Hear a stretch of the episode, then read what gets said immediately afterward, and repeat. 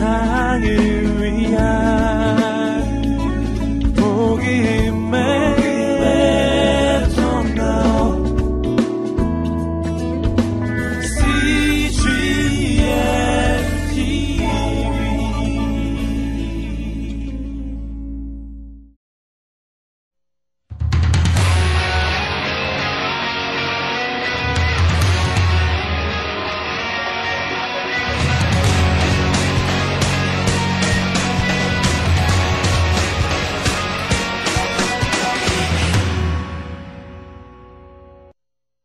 those of you who are married, 결혼하신 분들은 when you take your wedding vows, 결혼 서약을 하실, 하셨을 때 you say, in sickness and in health, 아플 때나 건강할 때나 till death do you part.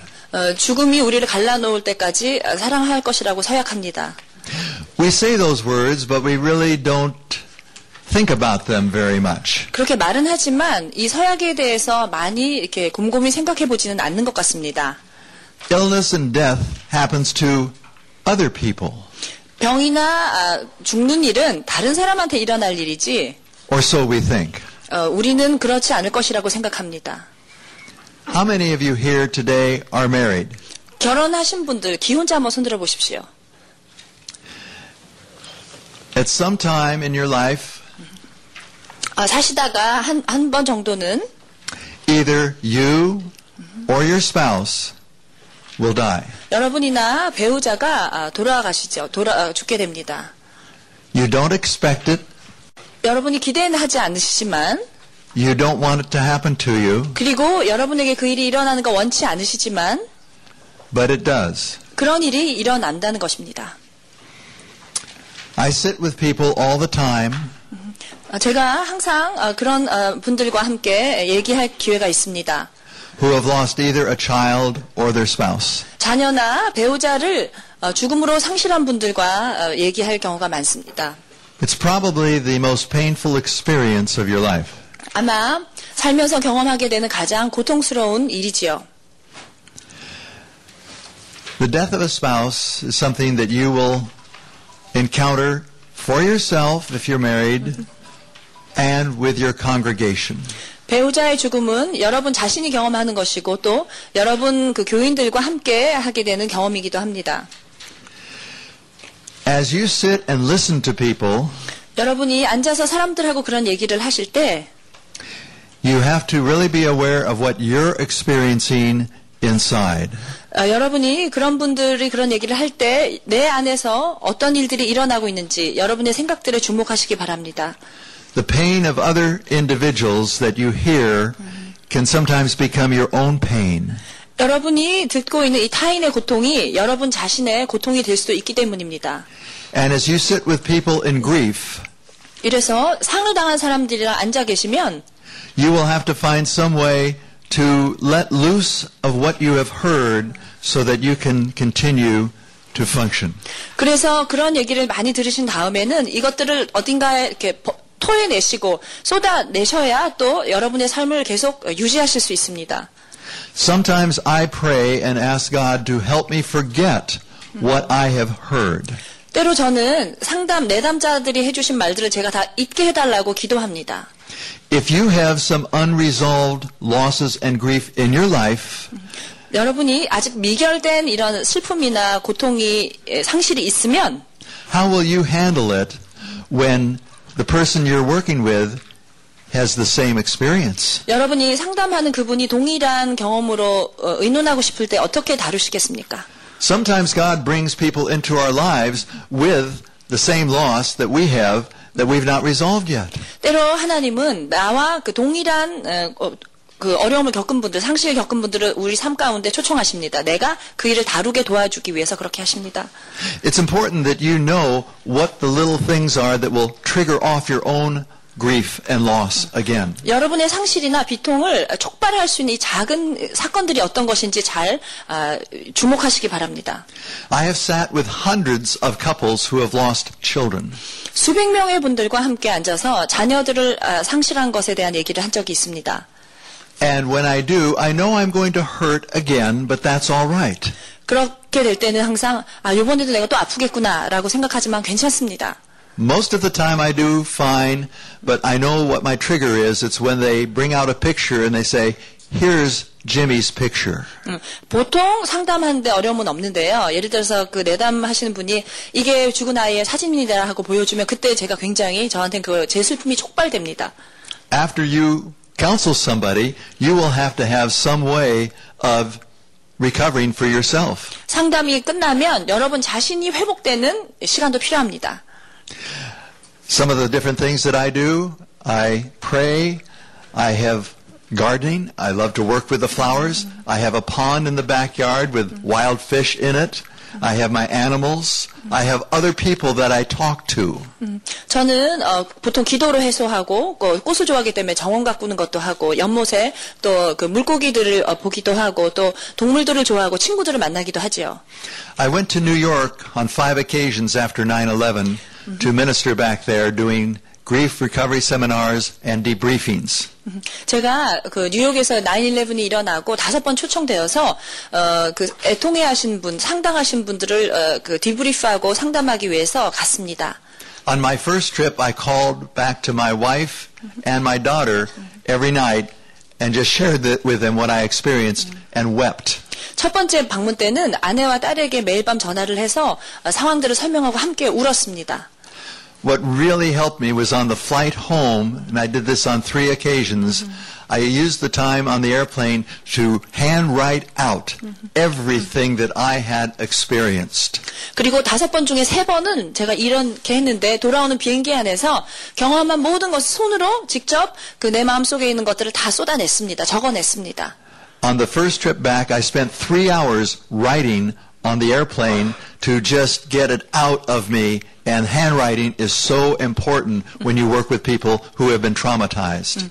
여러분 저는 그래서 첫 번째 돌아오는 비행기 안에서 3시간 동안 제 감정을 글로 다 써냈는데 이런 트라우마를 경험한 분들이 이렇게 손으로 무엇을 써내는 것이 굉장히 유익합니다. In grief and trauma, everybody has to tell their story. 이런 비통이나 트라우마가 일어났을 때 일어난 일들을 설명해야 될 경우가 많이 생깁니다.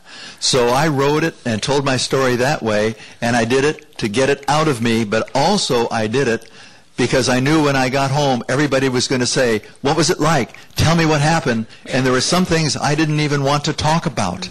제가 물론 제 안에 이런 많은 만감들을 꺼내기 위해서 적기도 했지만 아, 집에 도착하면 사람들이 그곳에서 있었던 일들을 설명해 달라고 얘기할 것이었기 때문에 그리고 제가 다 나눌 필요가 없기 때문에 적어 놓는 것이 도움이 됐습니다. And so when I got home and people said, What was it like? I would say, Well, thank you for asking here. And I gave them five pages, single space. 아, 그래서 사람들이 그때 이번 여행에 대해서 설명해 달라고 하면 물어봐서 고맙습니다라고 얘기하고 싱글 스페이스로 다섯 페이지 쓴 것을 다 나눠줬습니다. Don't try to keep it in for yourself. Share it with the Lord in prayer, share it with other people, and release it. 여러분 자신만이 그것들을 갖고 고민하지 마시고 주님과 나누시고 사람들과 나누셔서 그것들을 다 배출해내시기 원합니다. With the death of a spouse, 아, 배우자가 와 사별했을 때 you have to find out how the person died. Was it a slow death and it was anticipatory grieving, or was it a sudden shock, an accident, or was the person in the car with them and actually saw them die? 그래서 배우자가 아, 죽었을 때는 이것이 예상되었던 죽음인지 천천히 죽음을 향해 가고 있었던 것인지 돌발사인지 쇼크인지 아니면 교통사고 같은 것이 나서 내가 옆에서 배우자가 죽는 것을 보게 되었는지 이런 디테일들이 중요합니다. The first five months after my wife died were the terrible months. 아내가 아, 죽고 처음 5개월은 굉장히 아, 끔찍했습니다. I would walk through the house 제가 집안을 걸어 다니고 and I felt I am without. 내가 무엇인가 어, 빈 것을 부재함을 느꼈습니다. It was like there was a hole in my life. 제 삶에 큰 어떤 구멍이 생긴 것 같았습니다. I went through the motions of doing things, 제가 아, 정말 일, 일상생활은 해나갔지만 but it wasn't the same. 어, 예전과 같지 않았습니다. I went back into ministry in two weeks. 2주 후에 사별 2주 후에 사역으로 이제 다시 돌아갔습니다. teaching and counseling, and I put my mind and my left side of my brain away from my emotions, 제가 계속 teaching과 카운슬링을 하면서 좌뇌를 가능하면 감정과 어, 만나지 않게 하기 위해서 분리하려고 애썼습니다. And after I finished, then I would go back to my right side and I would come unglued. 그래서 어, teaching이나 카운슬링이 끝났을 때는 우뇌 쪽으로 가서 어, 제가 힘든 감정들을 또 경험하게 하곤 했습니다. What helped me so much was the journaling. 저에게 도움이 됐던 것은 일지를 쓰는 것이었습니다. I wrote and wrote and wrote each day. Sometimes I would sit on the floor and write, and I would cry and wail, and my dogs would come running in to see what was wrong with me. 제가 바닥에 앉아서 이렇게 글을 쓰고 쓰다 보면 눈물을 흘리면 이제 강아지들이 와서 무슨 일이 있는지 궁금해하고 위로해 주려고 했습니다. If you've not been around those who have lost children or spouses, it's important that you read and you learn. And if you read the reflections, you will understand the journey. And it's so important that we have uh, a lot of books that we understand because we need to pass on books to the individuals. 여러분이 이런 사별하신 분이나 자녀를 상실한 분들의 이 삶을 이해하지 못하신다면 이 여정을 이해하는 것이 중요하기 때문에 이러한 책들 그런 것들을 어, 묵상하면서 적은 책 같은 것들을 전해주시는 것이 참 도움이 됩니다. The book that you have in your language, Experiencing Grief, is one we give to everyone who has lost any loved one. 그래서 어, 사랑하는 사람과 사별한 분들에게는 미국에서는 이 마음껏 슬퍼하라로 번역된 이 책을 모든 사람에게 나눠줍니다. When you hand them a book, be sure you say to them, Here is a book, and I just suggest that you read it when you're ready. And when you read it, If you don't remember anything after reading it once or twice, you're normal. 어, 책을 줄 때는 꼭 이 말을 붙이십시오. 아, 이 책을 읽을 준비가 될 때 읽으시고 그리고 아, 한 번, 두 번 읽어도 이 책의 내용이 하나도 기억나지 않는, 않을 수 있는데 그것이 정상적이라고 얘기해 주십시오. People in grief don't remember things well. 예, 비통 가운데 있는 분들은 기억력이 좋지 않습니다. Sometimes when the spouse dies, the remaining spouse delays their group, their own grief 이 사별한 배우자를 두신 분들은 많은 경우에 비통하는 것을 지연시킵니다. They do this because they have to continue to work to make the money or because there are children. And so they try to take care of the children and help them out, but they put their grief on hold and they have to get back to it and face it. And that will be your job to help them do that. 그래서 이분들은 삶을 계속 영위해 나가야 되기 때문에 직장 생활도 하고 자녀들을 챙겨야 되니까 이것을 잠시 이렇게 멈춤을 하고 정지를 하고 어, 다루지 않는데 여러분의 일은 이분들이 다시 이것들을 다 프로세스하도록 비통을 다시 경험하도록 도와주셔야 합니다. Support. 지원이 지지가 중요합니다. The 10-day syndrome. What do I mean by the 10-day syndrome? 10일 증후군이 무엇인지 설명해 드리겠습니다. In newscasting, the news is there for maybe 10 days, and after that, it's not news anymore. 예, 보통 뉴스는 10일 정도가 뉴스지 10일이 지나면 더 이상 그것이 뉴스가 아닙니다. Whether it's a tsunami or an earthquake or something major, after about 10 days, it begins to drop out of the newspaper and something else takes its place. 네. 그래서 지진이나 쓰나미 같은 것이 일어났을 때도 10일이 지나면 더 이상 뉴스가 되지 못한다는 것입니다. Well, the 10 day syndrome also applies in grief. 비통에도 이 10일 원칙이 적용, 적용됩니다. Many times people are around for maybe 10 days and then they begin to disappear. 보통 사람들은 10일 정도는 옆에서 많이 지원해 주지만 그 다음에 많이 빠져나갑니다. Sometimes it's longer, such as being around for three months, but after three months, people begin thinking, well, it's been three months, you ought to be on your way now. 어떨 때는 3개월까지도 지속이 되지만 보통 사람들의 생각은 이제 세 달 됐으면 좀 자립하시면 좋겠다고 생각합니다.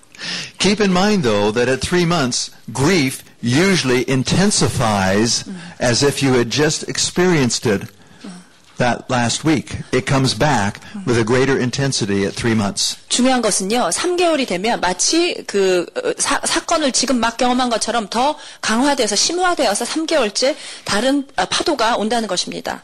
And at one year, it usually comes back, just like you had recently experienced it. 또 1주년이 됐을 때 이 비통은 어, 다시 반복됩니다. Some of the major problems that people will experience are 이때 사람들이 주로 경험하는 어려움들이 이러한 것들이 있습니다. secondary losses, which I will come back to and talk about with you.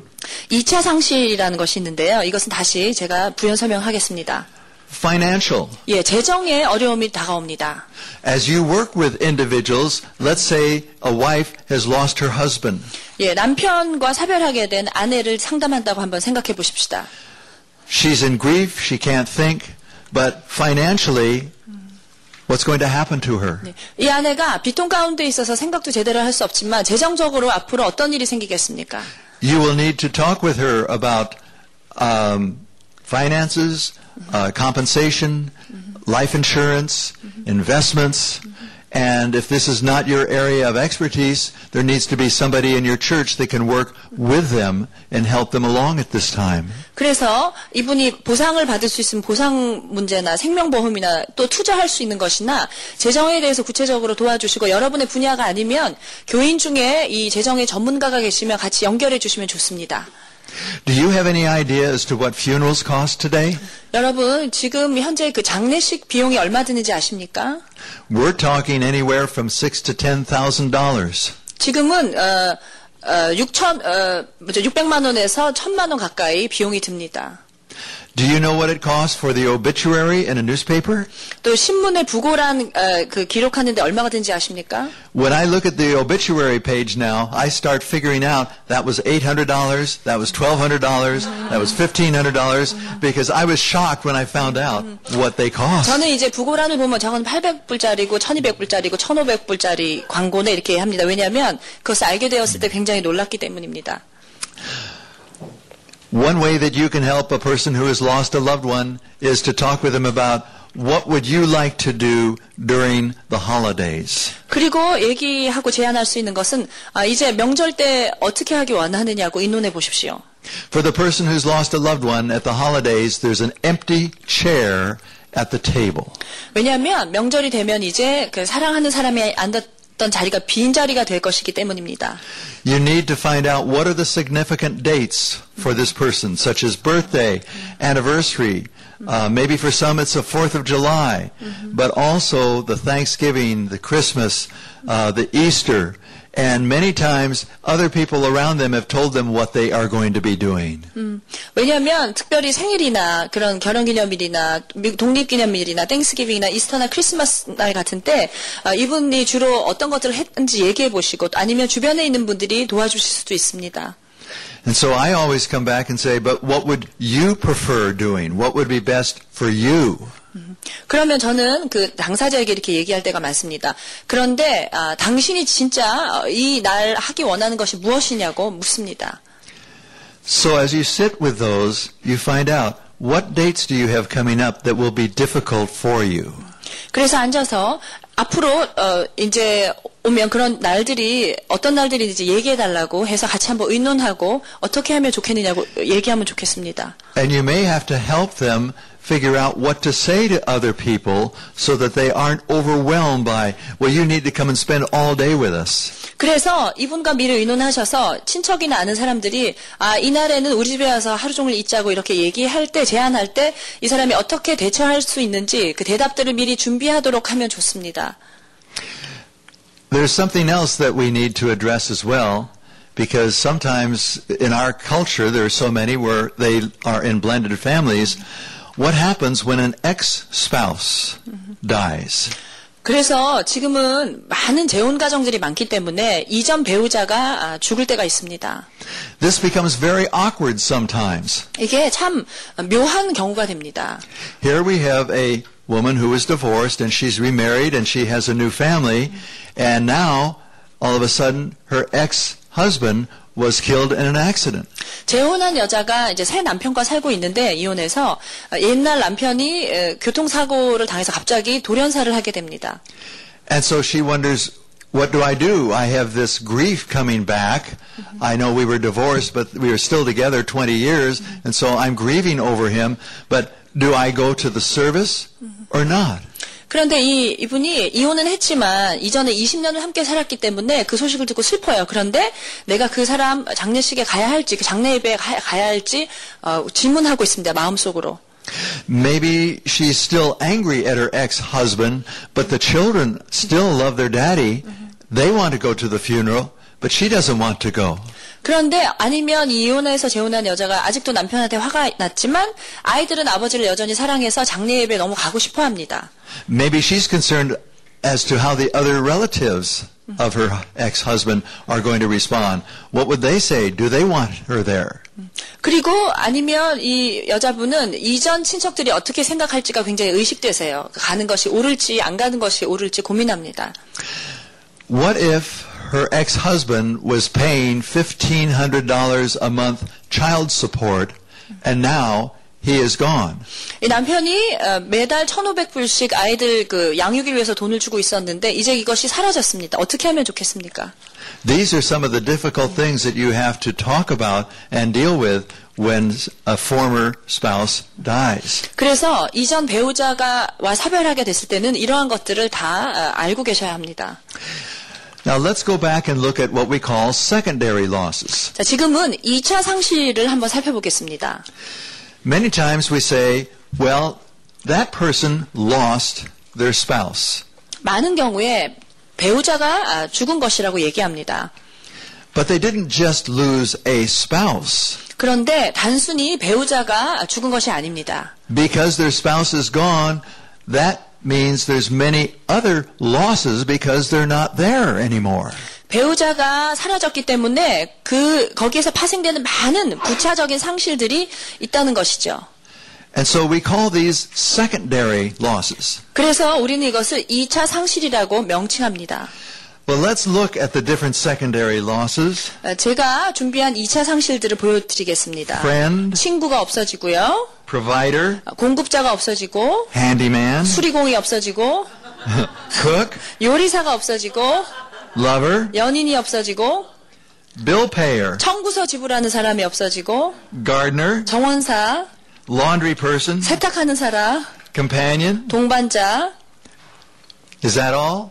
그거밖에 그게 다일까요? No. 그렇지 않습니다. Confidant, 안전한 사람, 비밀을 나눌 수 있는 사람이 없어졌고 sports partner, 운동 파트너가 없어졌고 mentor, 멘토, checkbook balancer, 예, 수표책을 정산해 주는 사람, prayer partner, 기도 파트너, mechanic, 정비공, source of inspiration, 영감 또는 통찰력의 근원, identity. 내 정체성이 사라지고 I remember after my wife died, I received something in the mail that had my name and then the word widower. 제가 아, 메일을 아내가 죽고 이제 우편물을 받았는데 거기서 처음 접했던 단어가 아, 호라비라는 단어였어요. I did not like that word. 그 단어가 참 싫더라고요.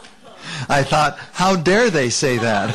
어떻게 감히 나한테 이런 단어를 사용하는가 이렇게 생각했습니다. But you do lose your identity. You're no longer a wife. You're no longer a husband.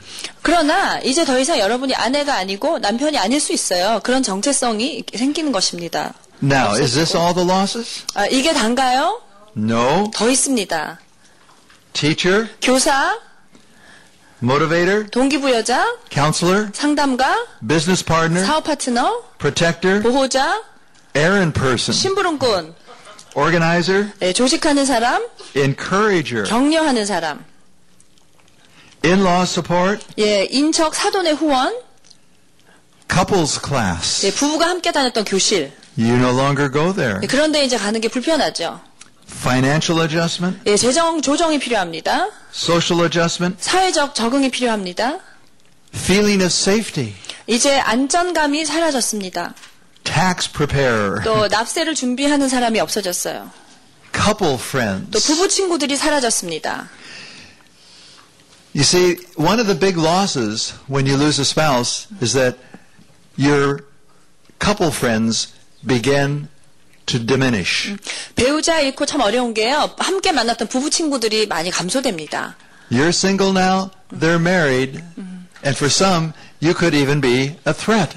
아, 여러분이 싱글이고 이제 그들은 두 사람이니까 어떤 사람들은 여러분을 또 위협적인 존재, 존재로 받아들일 수 있어요. Yeah. And so you wonder, where do I fit in? 그러니까 여러분은 도대체 내가 어디 가서 어, 발을 붙일 수 있을까 이런 마음이 듭니다. You don't like to go out to dinner alone. 저녁 먹으러 혼자 가는 거 참 싫고 And so there's a lot of social adjustments that they go on there. You wonder, I don't know where I fit. 이런 사회적인 조정이 필요하다 보니까 도대체 내가 어디에 맞는지 모르게 되는 거예요. 어떤 그룹에 가야 하는지. It is so important in your churches that you have grief share. 그래서 교회에서 이런 비통이나 상당한 분들이 함께 지원할 수 있는 그 그룹이 교회 안에 있는 것이 중요합니다. In Bakersfield, where I live, we have 11 churches that have grief share.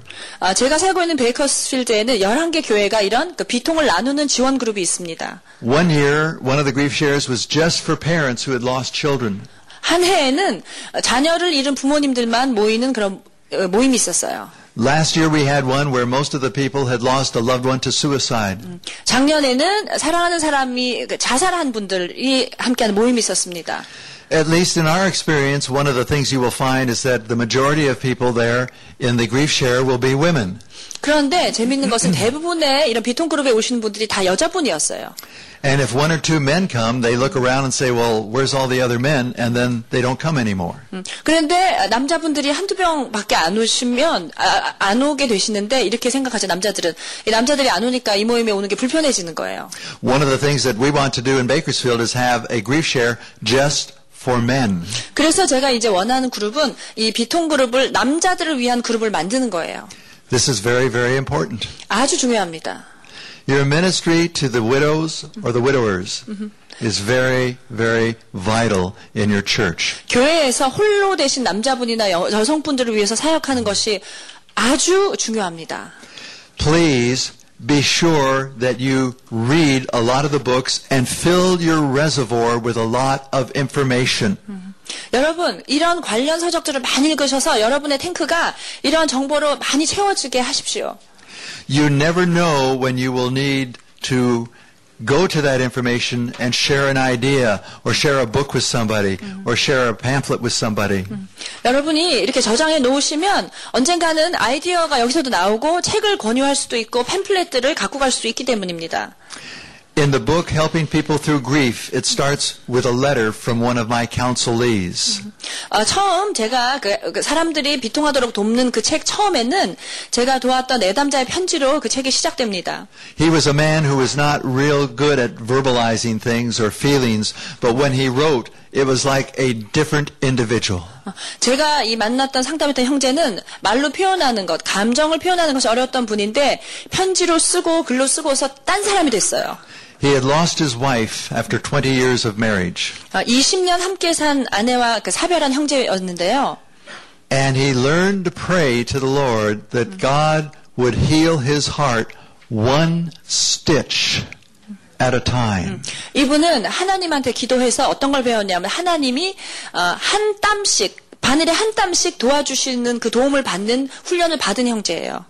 It was funny because just recently my wife met this gentleman who has gray hair and is very distinguished and handsome looking. 음, 제 아내가 최근에 이 형제분을 만났는데 굉장히 그 은발의 신사고 아주 멋진 분이었어요.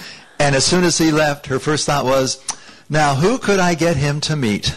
그러니까 아내가 아, 첫 번째 얘기가 저 사람 누구 소개시켜 주지 이런 얘기를 했어요. I think she was trying to be a matchmaker. 아, 누군가를 아, 예 매치메이킹을 해주고 싶어했던 것 같아요. well, many people don't just experience a loss, but the loss is what we call the crisis. 음, 그냥 상실만 경험하는 것이 아니라 이 상실은 보통 위기로 함께 에, 접목됩니다.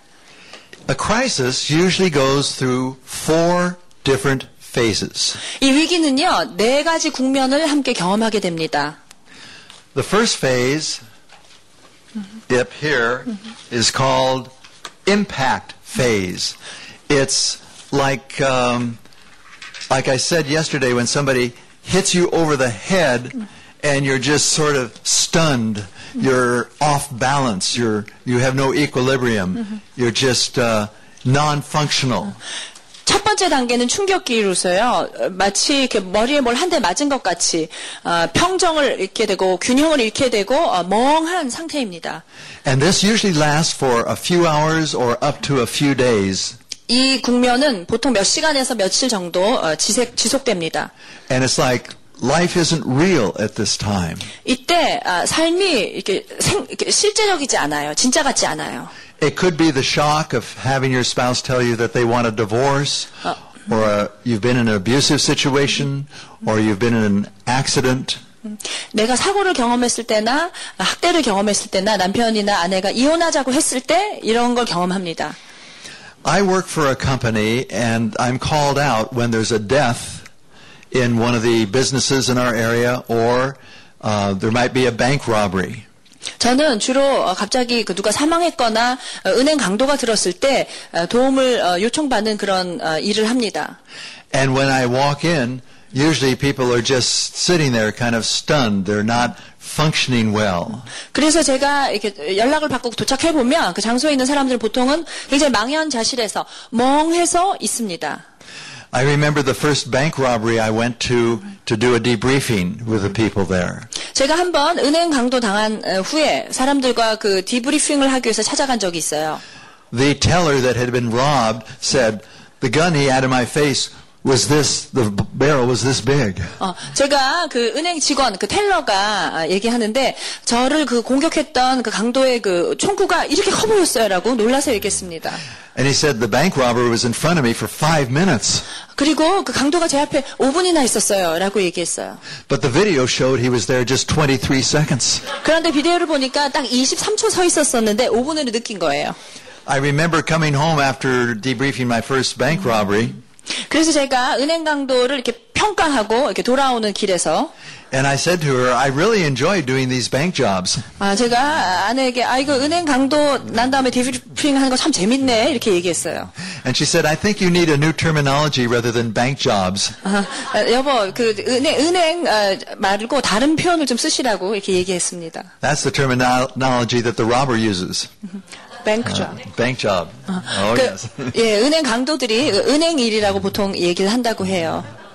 So when a person hits a crisis, they are in a sort of a uh, they have to make a decision. Should I stay here and deal with it, or should I I run and go away? 그래서 위기에 당면한 사람들이 내려야 되는 결정이 있지요. 이 자리를 어, 피하지 말고 대면을 할까 아니면 뒤로 후퇴할까 이렇게 생각합니다. If their pattern has been to confront problems directly in their life, that's what they will do now.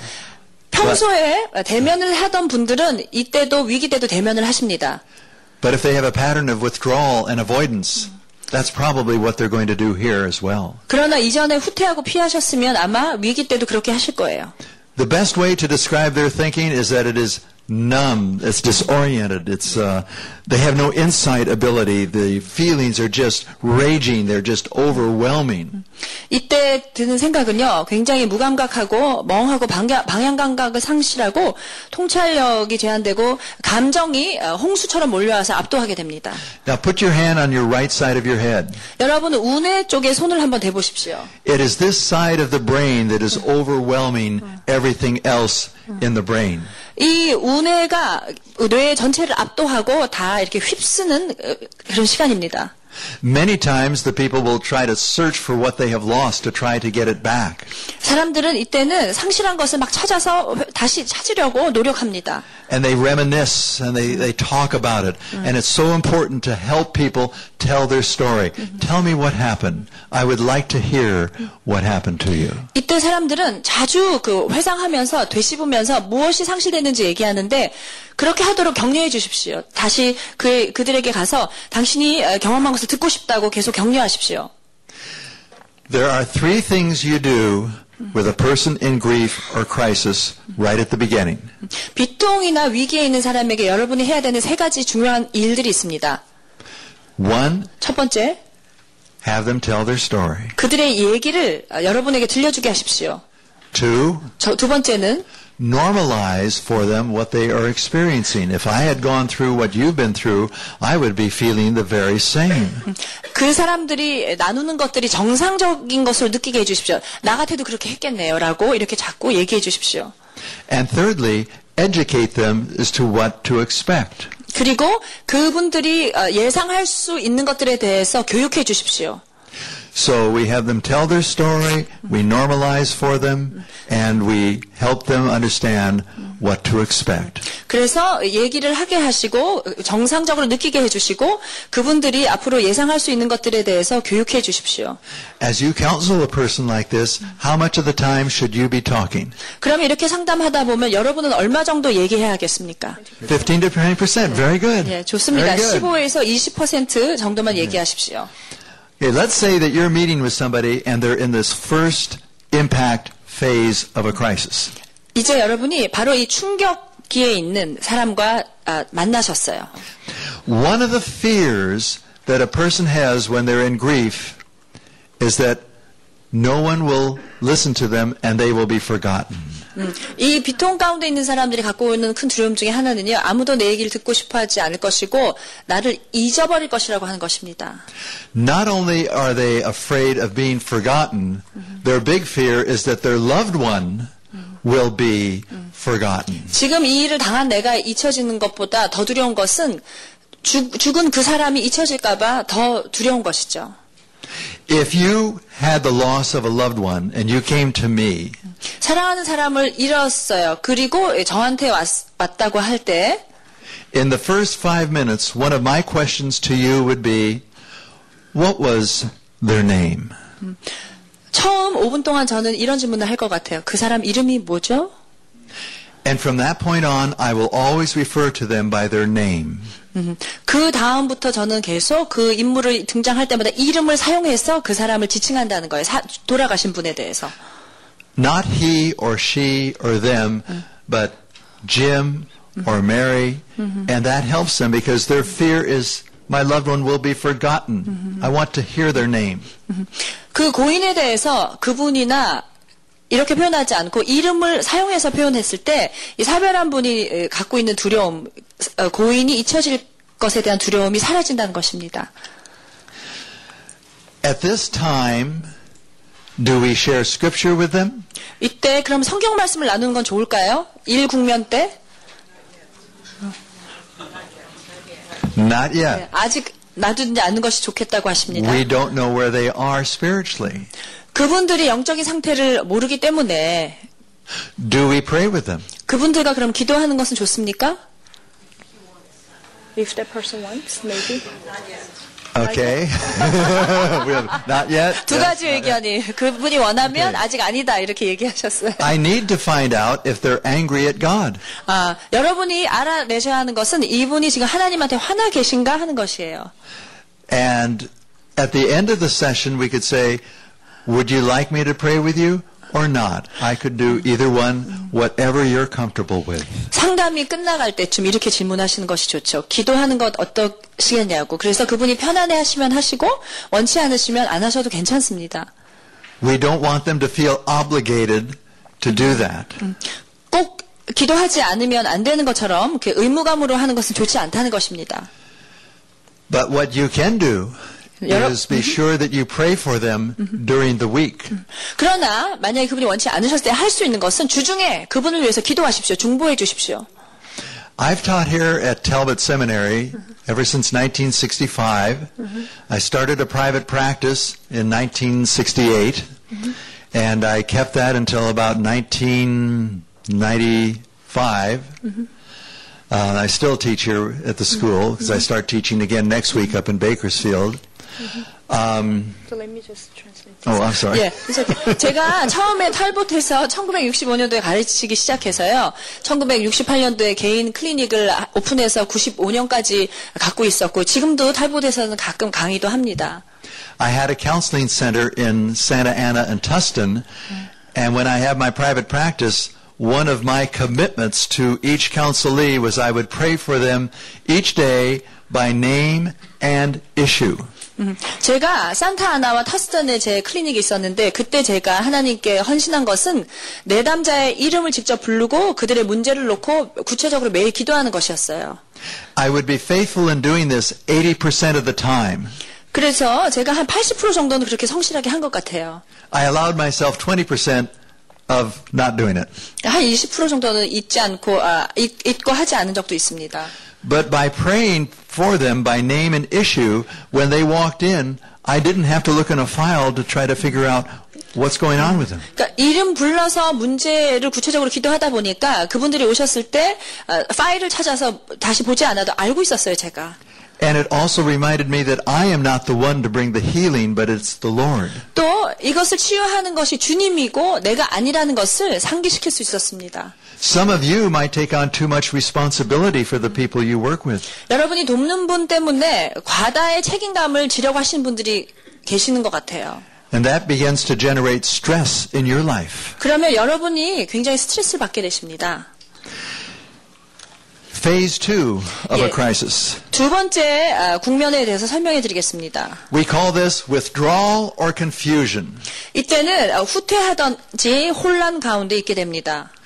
It's like looking at a person and they're standing there just sort of scratching their head with a blank stare and they don't know what's going on. 어, 변면 얼굴을 찡그리고 있거나 이 사람들이 무엇을 해야 할지 모르는 아주 그 홀- 혼란스러운 상태입니다.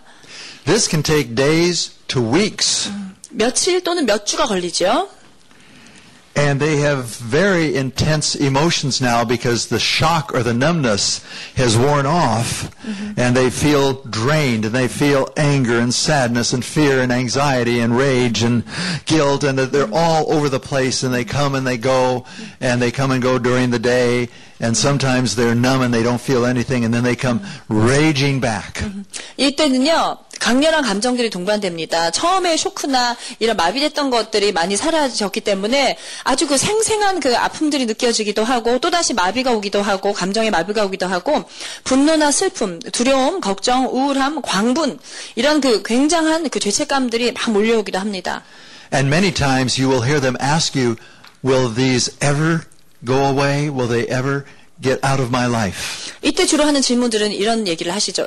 이게 언제쯤 끝날까요? 이게 끝날 때가 올까요? 이게 계속 이렇게 될까요? 이 현상이 이런 질문을 하게 됩니다. And I usually say, you're probably not going to believe what I'm going to tell you, but there will come a time when these will diminish, they will go away, they'll come back again, maybe not as strong, but they will in time, and I'm talking about months, begin to subside.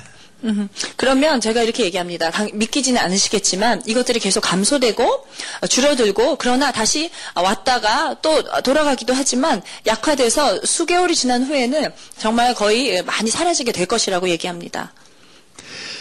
They might not believe you because they don't have any faith or hope at this time. So you're going to have to loan them your faith, your hope, your beliefs. 그래서 이분들은 여러분이 하는 얘기를 믿지 않으실 거예요. 믿음과 소망이 없기 때문에 그렇기 때문에 이때 여러분이 주셔야 하는 것은 여러분의 믿음과 여러분의 소망과 신념을 나눠 주셔야 합니다. At this time, their thinking ability is really limited, as you can see up there. 네. There's uncertainty, there's ambiguity, things are not clear for them. 지금 이분들이 앞에 있는 것들을 정확하게 보실 수 없기 때문에 불확실하고 애매모호하고 사고력이 제한될 수밖에 없는 국면입니다. Many times they begin to engage in bargaining. Oh God, if you'll just change this for me, I, I'll tithe the rest of my life. Or I'll be there every Sunday in the service, morning and evening. 이분들이 이때 많이 하나님한테 타협을 하죠. 하나님 제발 도와주시면 제가 앞으로 11조를 계속하겠습니다. 아니면 예배도 아침 예배, 저녁 예배 다 가겠습니다. 이런 식으로 너무 힘들기 때문에 협상을 하기도 합니다. Or they might try bargaining with the other person. I will do this and this and this if you won't leave me. 아니면 다른 사람에게 협상을 하죠. 나를 내 옆에 떠나지 않고 있어주면 내가 이런 이러한 것들을 해주겠다고 얘기합니다. Or they engage in what we call detachment. They distance themselves. They say, well, you know, I dated that person for three years and they broke up with me, but it's for the best because after three years you find all sorts of defects in another person. 여러분, 그래서 이런 분들이 이탈하는 그 행동을 하기도 하는데, 뭐, 어찌되었던 내가 3년 데이트하고 헤어졌기 때문에 어, 이 사람에 대해서 상대방에 대해서 좋지 않은 많은 것들을 발견했다고 생각합니다. This is just another word for denial. 이것은 어, 사실은 그 문제가 있어서 헤어졌다고 핑계대는 부인인 것입니다. Now, the searching behavior that they engage in 이런 이런 분들이 이 제 2 국면에서 하는 행동들은 they don't really know what to do. 어, 어찌할 바를 모릅니다. They're puzzled. It's unclear at this time. 불분명하고 어리둥절해 있습니다. What they need from you at this point is what you did at the first phase, but now start to talk to them about what did you try before that worked? What have you done before that was helpful? And get them to think about positive steps that they have taken before and put those into action. 지금은 어, 처음 국면처럼도 도와주시지만 여러분이 질문하셔야 하는 것은 이전에 해서 잘 어, 도움이 됐던 것이 어떤 것이 있습니까? 그래서 생각하도록 도와주셔야 되고요. 이전에 이 사람들이 택했던 긍정적인 일들에 대해서 행동들에 대해서 아, 다시 이분들이 이것을 적용하도록 어, 격려하셔야 합니다.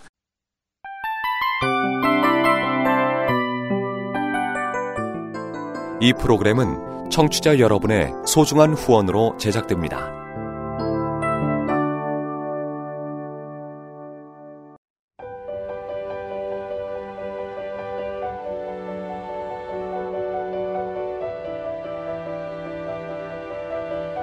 세상에는 수많은 교회들이 있지만 더 깊이 있는 말씀 강해를 찾기 위해 크기로만 교회를 선정하지 않습니다.